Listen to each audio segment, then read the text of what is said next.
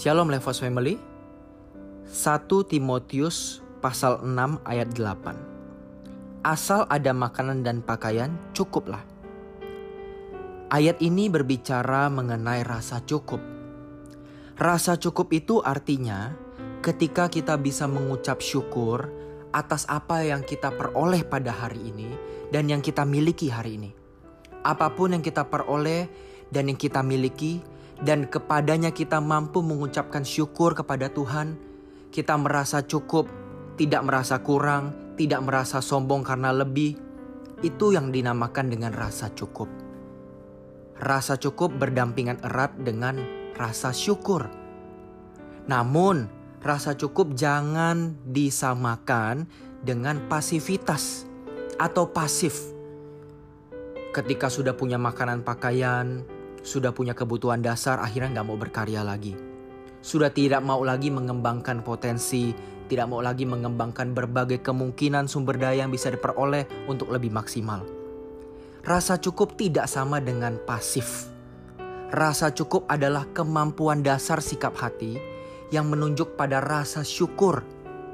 Mampunya kita mengucapkan terima kasih dan rasa cukup kepada Tuhan yang telah mempercayakan kita akan apa yang bisa kita peroleh dan miliki pada hari ini. Jadi rasa cukup tidak sama dengan pasif. Nah, mengapa kita butuh memiliki rasa cukup dalam hidup ini?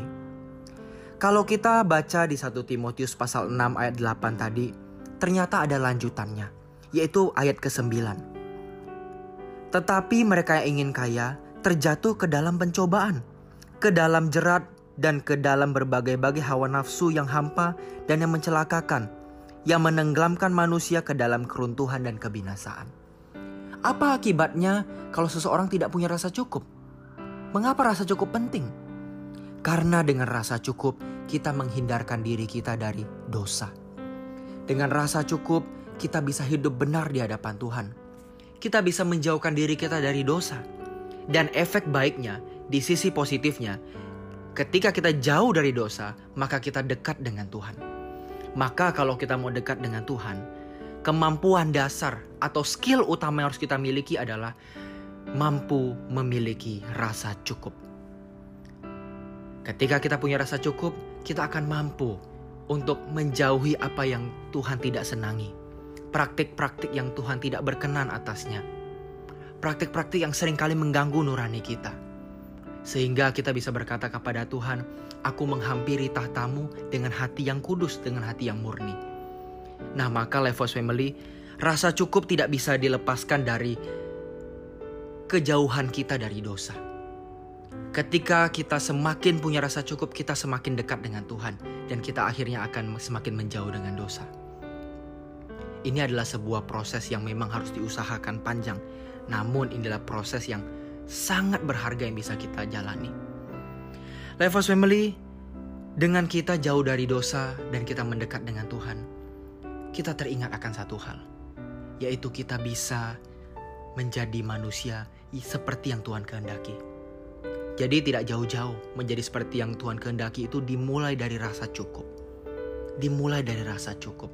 Ketika kita punya rasa cukup, di situlah kita masuk dalam proses awal langkah pertama untuk masuk menjadi manusia yang berkenan di hadapan Tuhan. Kita tidak merasa kurang sehingga akhirnya kita merampok. Kita juga tidak berlebihan atau merasa punya sesuatu yang tidak dimiliki orang lain sehingga kita angkuh. Tapi kita di tengah-tengah. Kita merasa cukup akan segala hal. Apa yang belum kuterima hari ini, belum kumiliki hari ini, biarlah itu menjadi bagian Tuhan di masa depan apa yang sudah kuterima hari ini, biarlah ini menjadi berkat bagi orang lain, bagi keluargaku, bagi semua orang yang Tuhan percayakan ada di dekatku. Rasa cukup membawa kita menjadi berkat bagi orang lain. Membuat kita bisa jadi roti yang terpecah, anggur yang tercurah. Orang yang tidak punya rasa cukup tidak akan pernah bisa berbagi. Tidak akan pernah bisa membagi hidupnya. Tidak akan pernah bisa menjadi berkat. Oleh karena itu miliki rasa cukup. Kalau ditanya bagaimana memiliki rasa cukup, jawabannya mungkin pada kali ini saya berikan satu hal, yaitu kita harus ingat tujuan kita. Bagaimana memiliki rasa cukup? Ingat tujuan kita. Apa tujuan kita hidup? Tujuan kita hidup bukanlah memiliki semuanya dalam kelimpahan, bukan menjadi seperti dunia inginkan, seperti yang standar anak dunia patokkan. Tetapi apa yang menjadi tujuan kita tidak lain adalah bagaimana bisa mengasihi Tuhan dengan segenap hati, segenap kekuatan dan akal budi, dan mengasihi sesama manusia seperti diri kita sendiri. Maka, ketika kita hidup kita harus abdikan seluruh hal yang kita miliki bagi kemuliaan Tuhan melalui orang-orang di sekitar kita, melalui orang-orang yang ada di sekeliling kita. Bukankah hidup yang paling berharga adalah hidup yang bisa dipersembahkan bagi orang lain? Bukankah hidup yang paling bernilai ketika kita bisa melihat senyum orang lain karena tangan Tuhan hadir kepada mereka lewat hidup kita?